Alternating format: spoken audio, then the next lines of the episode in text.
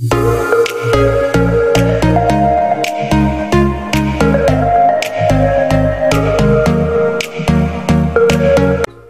to Ramyon and Chill. The OK Podcast. K-pop, K-drama, K-culture, and more. Serving the hottest and juiciest chicas about the K-world.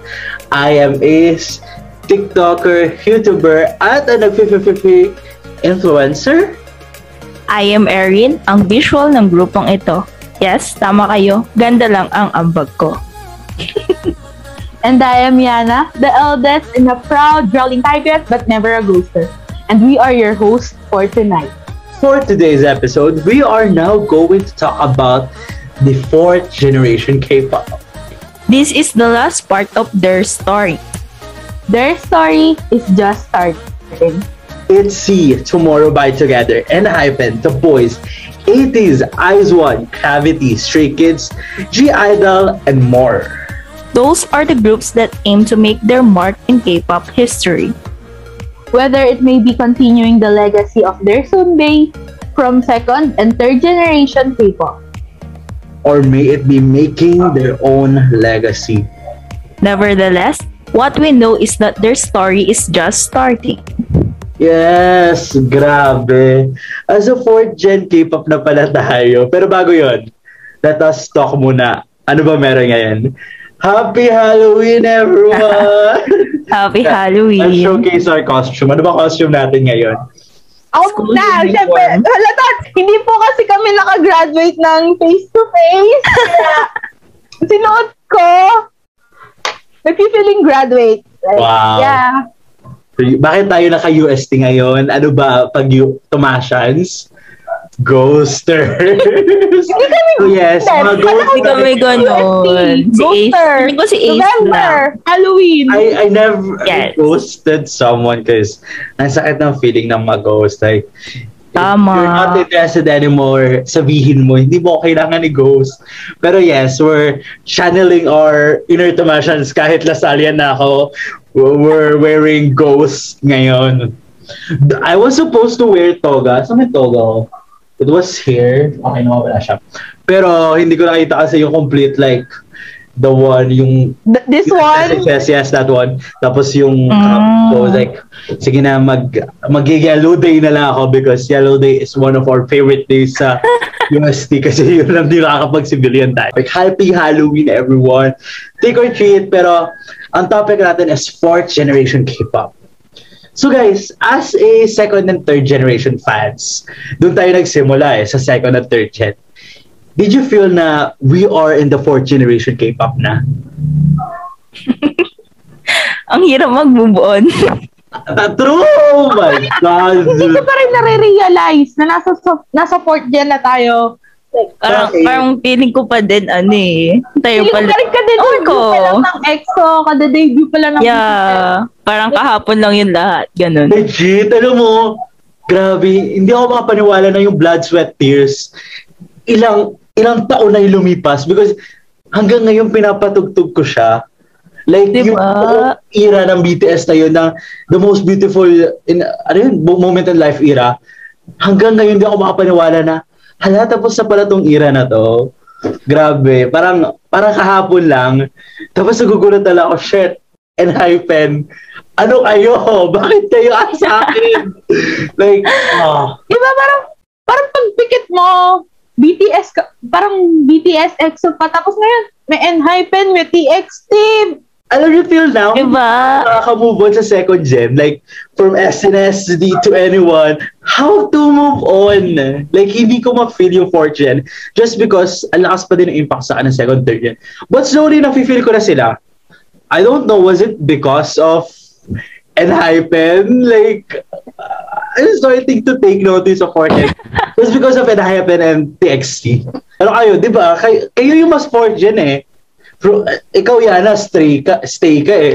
You're a Stray Kids fan. Tapos si Ellie, Actually, pressure. yung Stray Kids, parang, yung, di ba, ni-instant ko sila, parang sabi ko, hindi sila 4th gen! Ba't sila magiging 4th gen?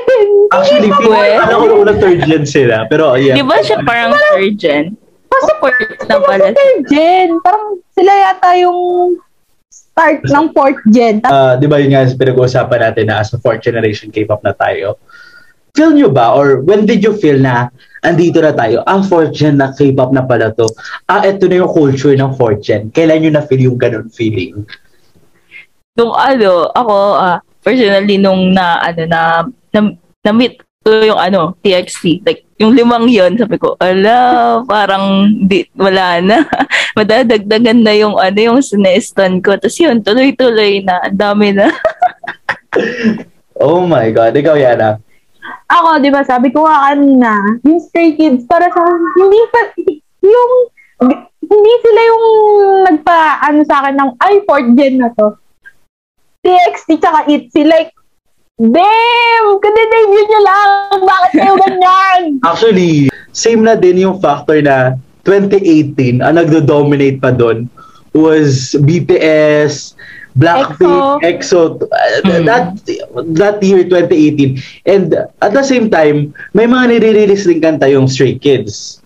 'Di ba? Ng year na yon. So I was like, oh my god, are we really is that really fourth gen na? Kasi hindi pa natin siya feel. Nakakasabay sila sa third gen. Ang Stray Kids, parang, yung pag-release nila ng kanta, mag ba, nag-release yung sa third gen, magre-release din ng Stray Kids. So, parang hindi mo sila mo-consider na fourth gen. True, true. Kasi anda, yun nga, kasabayan nila third gen. Pero yun, siguro isa pang factor na feeling ko nasa fourth generation K-pop na tayo was the age. Like, magugulat ako, shit! Kasi tanda ko sila. What the heck? like, oh my God, mas tanda ako. Enhypen to eh. Ni Enhypen, Nikki. matanda ako sa oldest nila. Nakakahiya. Sino ba oldest nila? Like, si Hisong, 2000, Hisong. ano siya pang pinanganak October 20, 2001 Ah, mas yata. matanda siya sa akin niya. Mas matanda Tanda rin siya sa akin. Pero, pero yung bias ko sa kanila, mas bata din sa akin. Gusto parang, Wait lang. Hindi natin nabati sa podcast na to. Belated happy birthday, Yana! oh, happy birthday! Happy birthday I'm 20. Pwede 20 na. You're so old. Alo, magta-20 ka na din this Belated- December ah. Belated din yung podcast, guys. Kasi na-COVID ako and three weeks akong naka-quarantine. so, wala pang, wala, kaya wala kaming podcast upload episodes. Just because Oh. na-COVID ako and I'm the one who edits everything. Tapos wala, ganda lang yung ambag ng dalawa. Ako talaga nagtatrabaho dito sa Ay, grabe ka naman. Nag-exam kami. Tama ni yun. Evelyn. Pinag-usapan natin last time, lagi dun sa their story, is the contribution ng mga generation sa K-pop. Like, for example, sa second generation K-pop, ano ba contribute nila? Yung system mismo sa third generation K-pop, how they conquer the world. So, when it comes to fourth generation K-pop, ano yung contribution nila sa K-pop? Kayo, kayo yung stan eh. Kasi ako medyo hindi na ako active sa fourth gen eh. Ano ba yung Ako feeling ko, yung na-contribute nila is yung freedom sa style. Oh. Like, try sila ng try ng kung ano-anong concept. Like, hindi sila nagsistick sa isang concept. Unlike, sabihin natin yung sa second gen, if dark concept yung kanila, from debut up to kahit kailan, pu- parang puro dark. Sa naman. fourth gen, parang ang free nilang mag-try ng concept like TXT. Ang cute-cute ng concept Oo. nila nung una. Tapos ngayon, Tapos ngayon, Para silang nasa Ang emo board. ang emo, ang emo.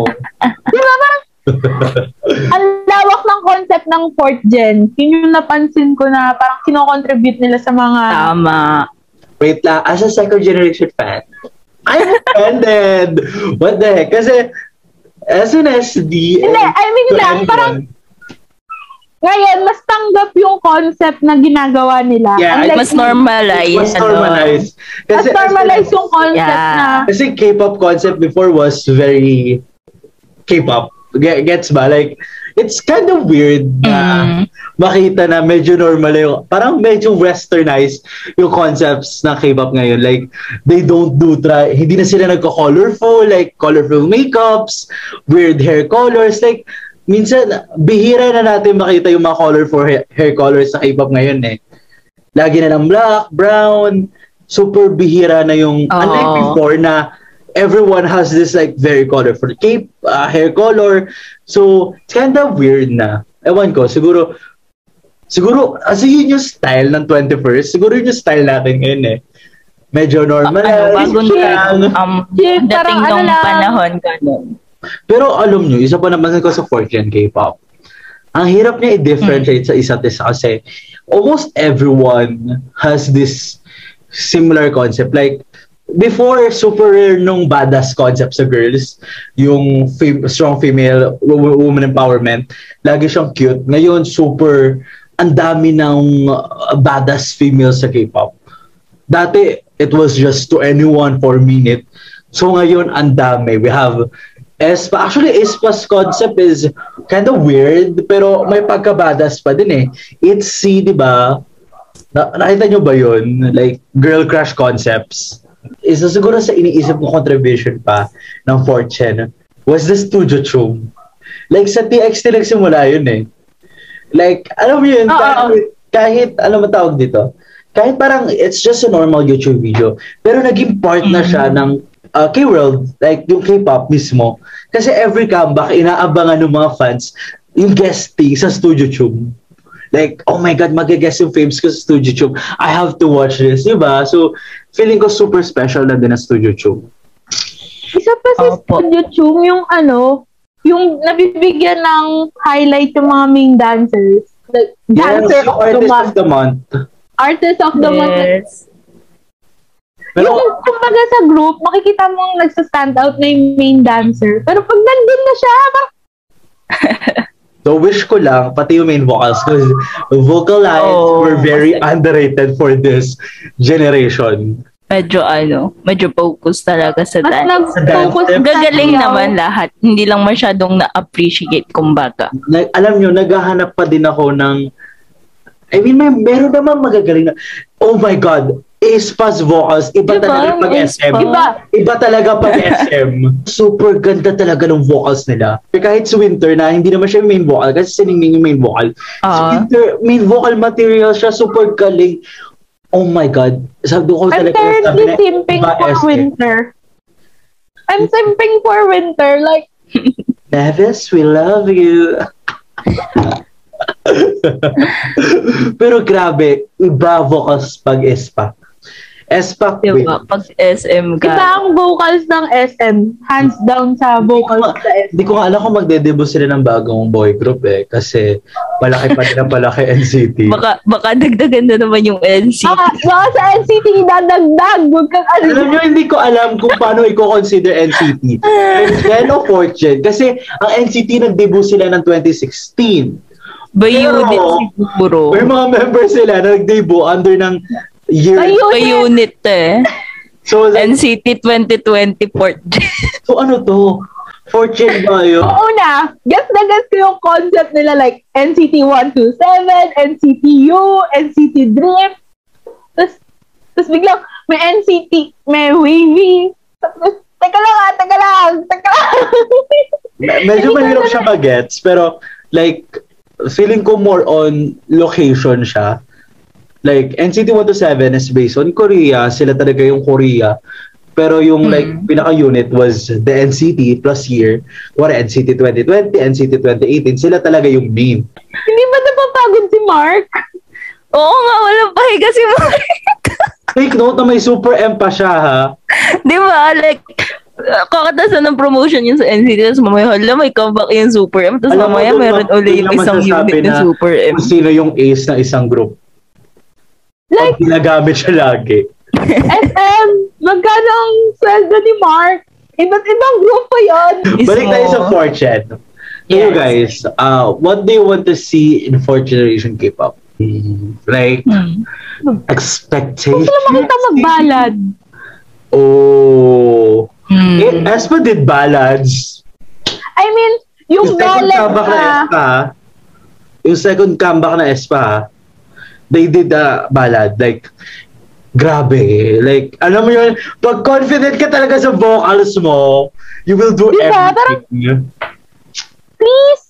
Kasi TXT, di ba? parang- Parang nag-rock concept sila da, Oo. nakaraan. So, parang medyo nag-focus sila sa vocals. And yung Alam isa mo, pa, ba- Alam, alam balance yung kanta nila? Lover Loser? Doon ko Ah. na na-appreciate Ah, yung shadow lover. vocals Tomorrow by Together. Ang ganda pala ng vocals ni Taeyeon. Doon ko na legit ah. Diba? Kasi May bayad. Okay. usually kasi napapansin ko sa uh, TXT was si Subin tsaka si Yeonjun. Uh, mo- mostly because of their dancing skills, their visuals, tapos medyo-medyo yung vocals nila. Pero grabe, sa Lover, Lover Loser, doon ko talaga na-appreciate yung ganda ng vocals ni Taeyeon. Bagay sa kanya yung rock. Ang raspy ng voice niya, ang ganda. Kasi hindi siya ano, hindi siya very, hindi siya very high. Kasi when you think of high vocals, medyo falsetto eh. Sila Jimin, sila Jungkook, medyo falsetto eh. So, eh, Mm. para napansin ko din sa, yung kay Tae, yun. saka sa Enhypen, medyo falsetto din yung vocals nila na medyo similar sa BTS yung singing style sila. Oo. So, itong Lover Loser, doon ko napansin, shit, ang ganda ng vocals ni Tae. Grabe. Iba yung vocals ni Taeyeon sa Lover Loser. Like, Ang ganda yung crying, crying. Yung ganun pala pinagdadaanan ni crying, crying. Oh. Yeah. Tapos lalo na, naglabas sila ng cover dun ng Stay. I'm the Oh. oh. Sige, sige. Diba? Ang Gandang ganda ako dun kahapon. Dun Nung nakita ko. napanood ko sa TikTok yun. Yung napanood ko sa Panoodin mo yung TikTok yung cover nila. YouTube. Ah, sa YouTube yung buong cover. Ang ganda. Sabi ko, Oo. Iba yung da- dala nung kanta ni Taeyeon. Parang, dahil mo pinagdadaanan ka, nasa divorce ka. Bakit ka ganyan? Kuhang-kuha niya yung emotion eh. Ah, perfect! Ang ganda talaga yung raspy voice niya. Sana, sana patuloy nung big hit yung ganun yung voice. Crying, crying! Diba? Parang mas na-emphasize yung ano, yung skill Vocals. ni ano. Kasi vocals naman, hindi naman all about high notes. So, super ganda ng mga Yes. vocals na nag-high notes. Like, yes! Isigaw mo yung high notes na yan. Ibigay mo sa kaya high notes na yan. Especially 80s, dun sa Bama performance nila, dun ko na minahal yung 80s. So, I'm not fully an attainee, pero grabe yung Mm. vocals, yung main vocal nila, yung Goodbye, baby, goodbye. Oh my God, watch it. Super, oh, eto yung clip. Ang galing, oh my God. Grabe. Yun, siguro ako din, more vocals talaga sa fourth gen. More vocals yung gusto kong makita sa Fort Gen. Like, please, pagbigyan nyo na kaming mga fans. Kasi talaga third gen is, I mean, siguro nakita natin yung transition na less vocals from third gen. Kasi second gen is all about vocal eh. Grabe, from SNSD, Park Bomb, it's all about the vocal lines, guys. Pero dun talaga sa third gen, medyo nakita natin na medyo low yung vocals. Except SM Entertainment because SM did not, never, ever disappoint when it comes to vocals. Sila na talaga yung vocals. slow. Oh my God. Siguro, isa pa matitake notice natin sa mga vocal lines is yung mga survival shows.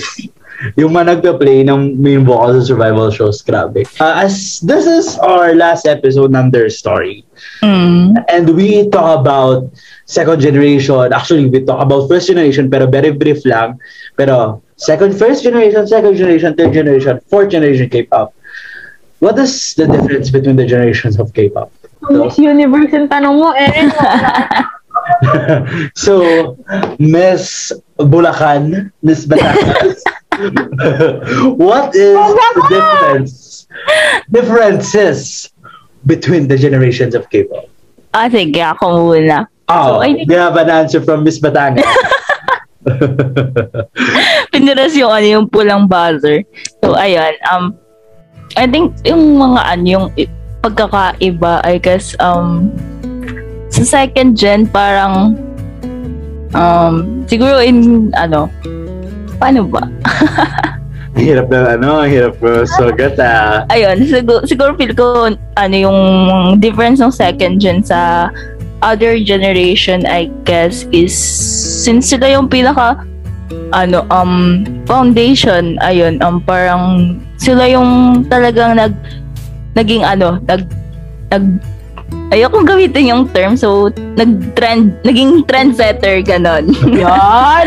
yung third, I think, ano, kumbaga, mas pinatibay pa nila yung, ano, yung, foundation. So parang, 'di ba, sobrang ganda na tong foundation. Pinatibay pa nila para yung ano, yung fourth generation um um ano yung tamang word? Makapag-explore pa ng ano, wide varieties ng concept ganon. So madaming kayang i-try dahil sa dalawang yun. So I think ayun yung pagkakaiba-iba nila. Parang lahat sila magaling pero um iba-iba yung naging contribution nila sa K-pop Iron. Ikaw, ako ba muna o ikaw muna? Ako muna, shit! Ba- Umaya na si Ace. Baka maubusan na sasabihin mo. Pupusan ka dyan. Na-pressure ako dun sa tanong. Like, oh my What is- God! Na-pressure ako sa sagot ni Erin! So yun, Hindi, what's um, yours? So, yon Kung sa second gen, yung, in, Ah! yung pinagkaiba niya sa third and fourth is siya yung, sila yung mga sabi na nating pinagtryan ng experiment. Sila experiment babies. Sila yung unang product na nilaunch na may experiment na kakaiba.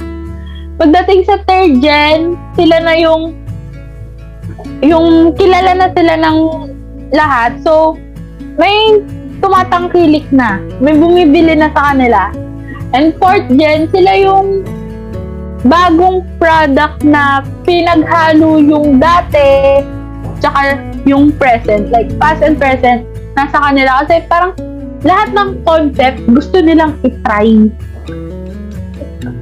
Eh, medyo mahirap siyang i-ano ng Ayoko din kasi gamitin yung term. Hayaan mo lang si Ace yung gumamit. Ano term? Hindi ko magasabi yung term pinagsasabi natin. Pave the way? How Yung term yung pave the way? that term? Hayaan lang. Isatso nga, anong term? Isatso nga. The letter P! The P term! Pave the way? That term! I'm not gonna use that term because I believe Hindi, they kasi- pave their own way or like their seniors pave their way. But yeah, are you done? Thank you, Di Hindi naman natin Baptist. may iwasan na sabihin na second gen, sila yon. Na third gen, Wait sila. Hayaan na natin yung boss. Ang boss natin dito, Erin, ay si Ace. Hayaan na natin yung boss magsabi Go, boss. Go, boss! Hindi ko siya sasabihin because my analysis is not about that. So, for me, the uh, differences between the generations of K-pop was their years, their time. Iba-iba kasi yung time nila. So, during their time, may mga iba't ibang trend. Like, for example, first gener- generation K-pop was in 90s. Siyempre, comparing 90s to the 20s, iba yung time, iba yung trend, iba yung damitan. So, iba-iba. So, like that, second generation K-pop, they introduce new kasi wala pang ganito, wala pang ganyan. Uy, gawin natin to, gawin natin yan. Kasi wala pa. And at the same time, iba yung trend. Iba yung pinapatrend nila. Like, uh, of course, wala naman social media before. They have to do something to reach their fans. And super hard to reach international fans na walang social media, nang hindi lahat may access sa YouTube. Na hindi Tama. lahat interested sa K-pop kasi hindi naman nila napapanood to kasi wala naman YouTube, hindi naman pinapalabas yung mga variety shows. So, ganun. At the same time, third generation K-pop is the time na dito na umus po yung social media. Dito na nagka-Facebook, dito na nagka-Twitter, dito na mas nakikita. At the same time, dito na na-take notice kasi ang lakas ng presence nila sa social media. So, it's it depends on the time na panahon na asan sila. And that is the biggest difference between the generations. Is their time at kung asan sila and ano ba yung meron ng panahon nila at ano ba yung wala na dinagdag nila. Oh, ang ganda nun. Grabe. Ayos Sabi ko ah. eh, yung boss namin Sino? panalo dito. Nahihingal ako doon. Pinag-isipan ko mabuti yun, guys. Inalaman Iba- iba lahat ng podcast natin. Yan, uh, last question na lang is, now that we're done talking about fourth generation K-pop and slowly, nakikita na natin yung disappearance ng third generation K-pop. Slowly, slowly, we already So, lost different. Oh my god, different. we already lost Okay. friend. And we may lost more groups in the future. I'm not saying we Ay. lost God 7 because God 7 is not disbanded, guys. I'm gonna repeat this over again. God 7 is Oy, not wait lang, promote ng Buda yung ano, yung Mark is coming solo. back! Uy, luma, luma, lumalayo. Wala yung wala na lang. Baka pagka-release ng episode na to, mamaya, may thread na tayo cancelled. Guys, um, bilang ayan. pasensya niyo yung mga Yan, bata. Yana. VIP ako dyan, add ka lang. We're not Ako na hindi Sorry, ba nakaka-attend ng concert? Yeah. Bye! Hindi pa nakaka-attend na concert. Manahimik ka. Sundukin kita eh. Hindi pa rin naman kilala si Ace kahit nag-VIP siya. Excuse me! Sino di kilala? Sino lang ulit? Kilala ka by name? Kilala ka by name? Sige nga. Excuse me! Eh, I'm just here. Ang yabang talaga. Sino hindi kilala na bias nila? Sino? Anuduntok na akong yabang oh. Wait lang. Wait lang. Kaya na tayo mag-umpisa ng thread kung bakit dapat i-cancel si Ace. Hindi na ako nagsasalita kasi. Pwede mag-aawa kami eh. Kaya kakain na lang ako. I don't have the energy para makipag-away. Ano ba yan? Paggulo naman ang podcast na to. Episode 5 na tayo. Ganito pa lang tayo. What the heck? Ito na. Ito na. I'm Okay. ready to answer. Sa tingin Ah. ko, yung wait, yung magiging future ng K-pop is ito na nga, parang mas magiging kilala pa sila sa buong mundo. Like, mare-recognize sila ng hindi dahil sa seniors nila. Mare-recognize sila as a group. Na, kasi, sabihin man natin na ano, may may ibang mga group na nagbigay ng chance para makilala yung K-pop sa buong mundo. Tama. Tapos, syempre, sabi na, masakit man bilang fan, dilipas yung panahon na nandun sila. Na active. And I think yung mga next generation, fourth gen, and yung mga susunod pa, sila yung magko-continue na na sa halip na sila lang yung tinatawag na K-pop, magiging iba na yung tingin sa K-pop na hindi na lang sila yung Korean singers Mm. na Asian singers. Sabi mo parang, di ba, ngayon, may racial discrimination pa rin kahit dun sa mga ibang group. Mm. Especially sa BTS, sa Blackpink, EXO. Mm. So, parang, hindi sila kinoconsider as performers na magagaling. Na sikat lang sila dahil daw sa visual, dahil magagaling sumayaw, sa fan.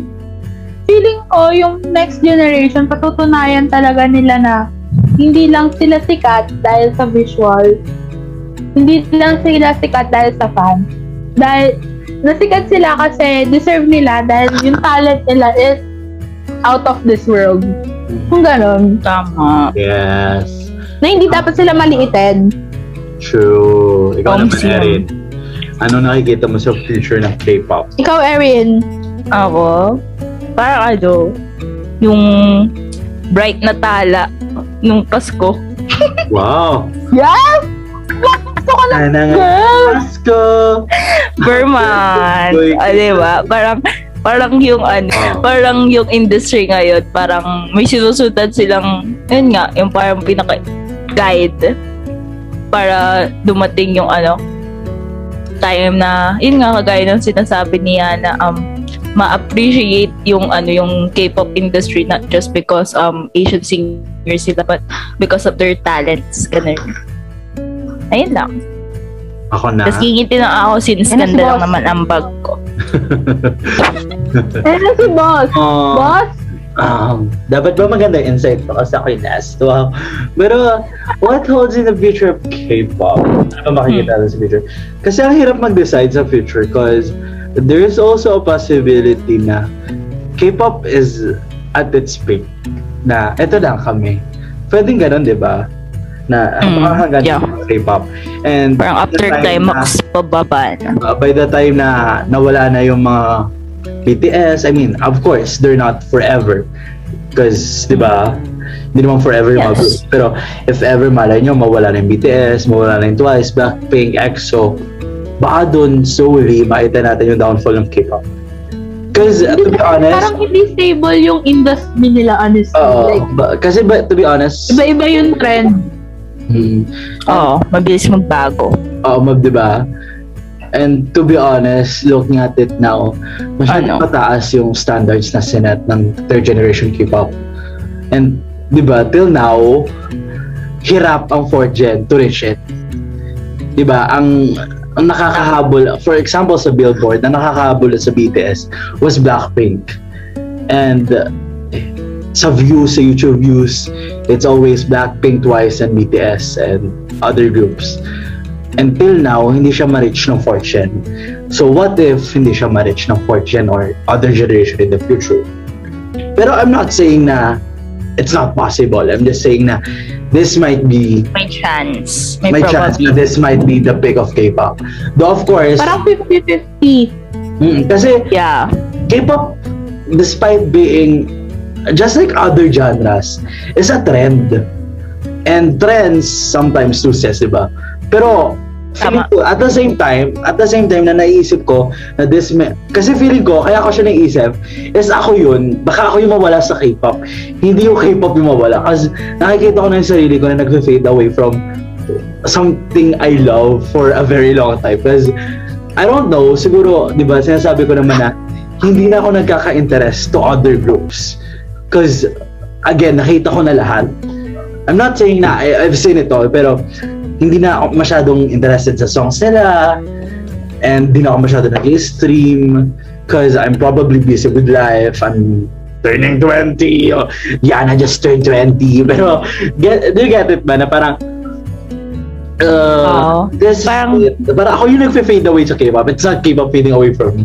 And yun, siguro kaya yun yung naiisip ko kasi feeling ko slowly nawawala na yung mga favorite chance. ko. Yeah. And slowly, kasi parang, ito yung mga nakasanayan kong groups. And slowly, parang wala na sila sa industry kasi bihira na sila mag-comeback. Diba? Like, EXO is not coming back. Red Velvet just came back pero super tagal. Blackpink, ano na naman, super tagal na naman ang comeback nila. Diba? Eh, GOT7, Tama. medyo focus sila sa solos nila. BTS, medyo kahit papano, kahit nagre-release sila, parang, alam niyo yun, ang bihira pa din nung full, unlike before na ang daming BTS comeback. Ngayon, super slow din. And yun, medyo nahihirapan ako to stand 4 gen group. So, feeling ko ako yung away.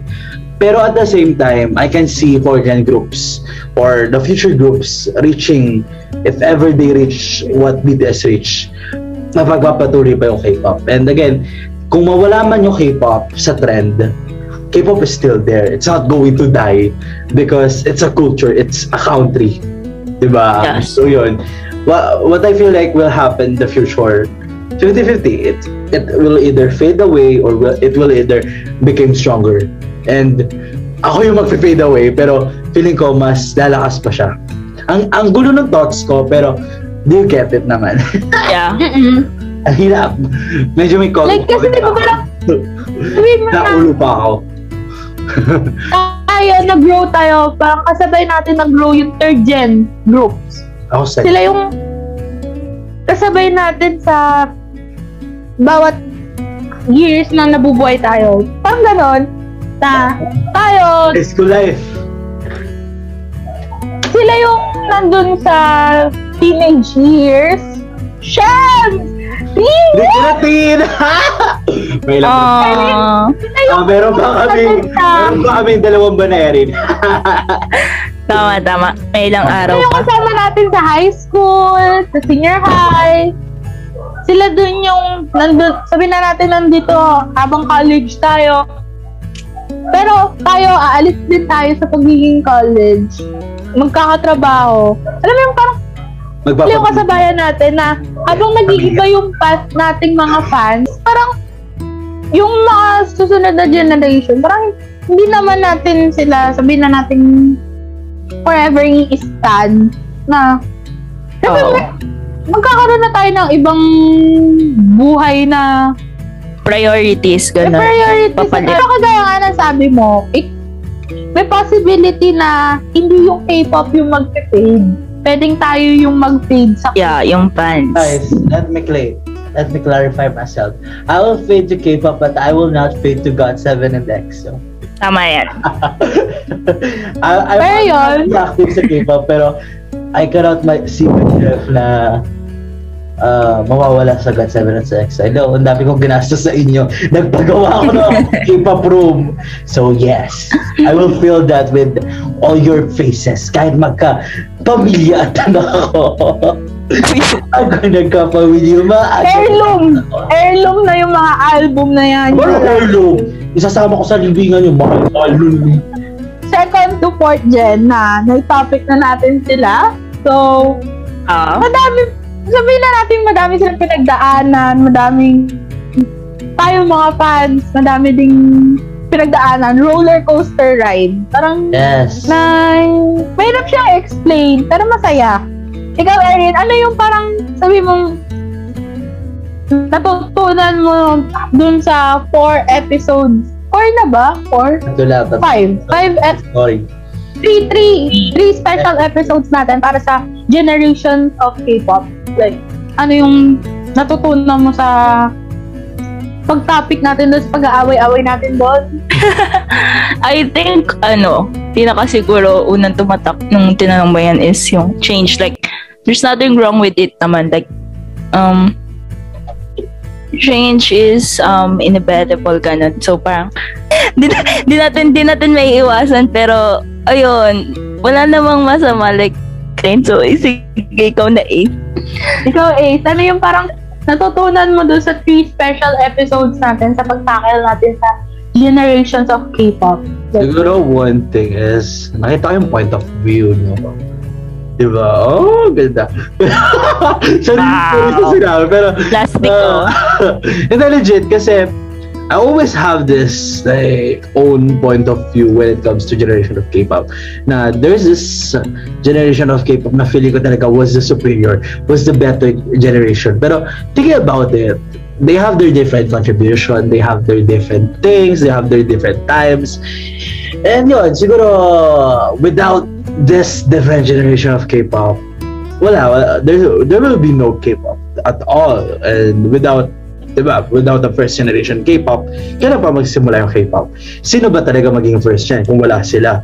Of course, meron, pero kung without them, there will be uh, there, there, uh, basically, without one generation, K-pop is not K-pop.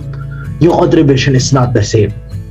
Diba? Pero yun, that's all for this episode for their story. Sana nag-enjoy kayo sa kulita namin, sa kawalang hiyaan namin, sa kasiraan ng ulo namin for their story. This is Ace again.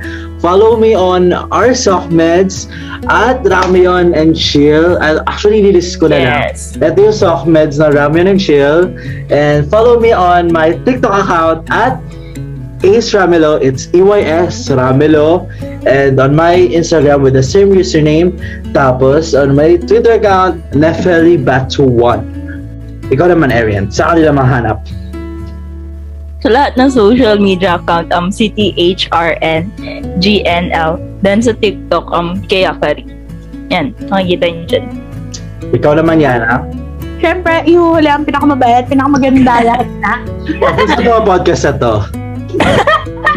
okay, ano? ano sa comment mo? Pwede nyo ako i-follow kung gusto nyo lang. Ano lang sa pilitan to.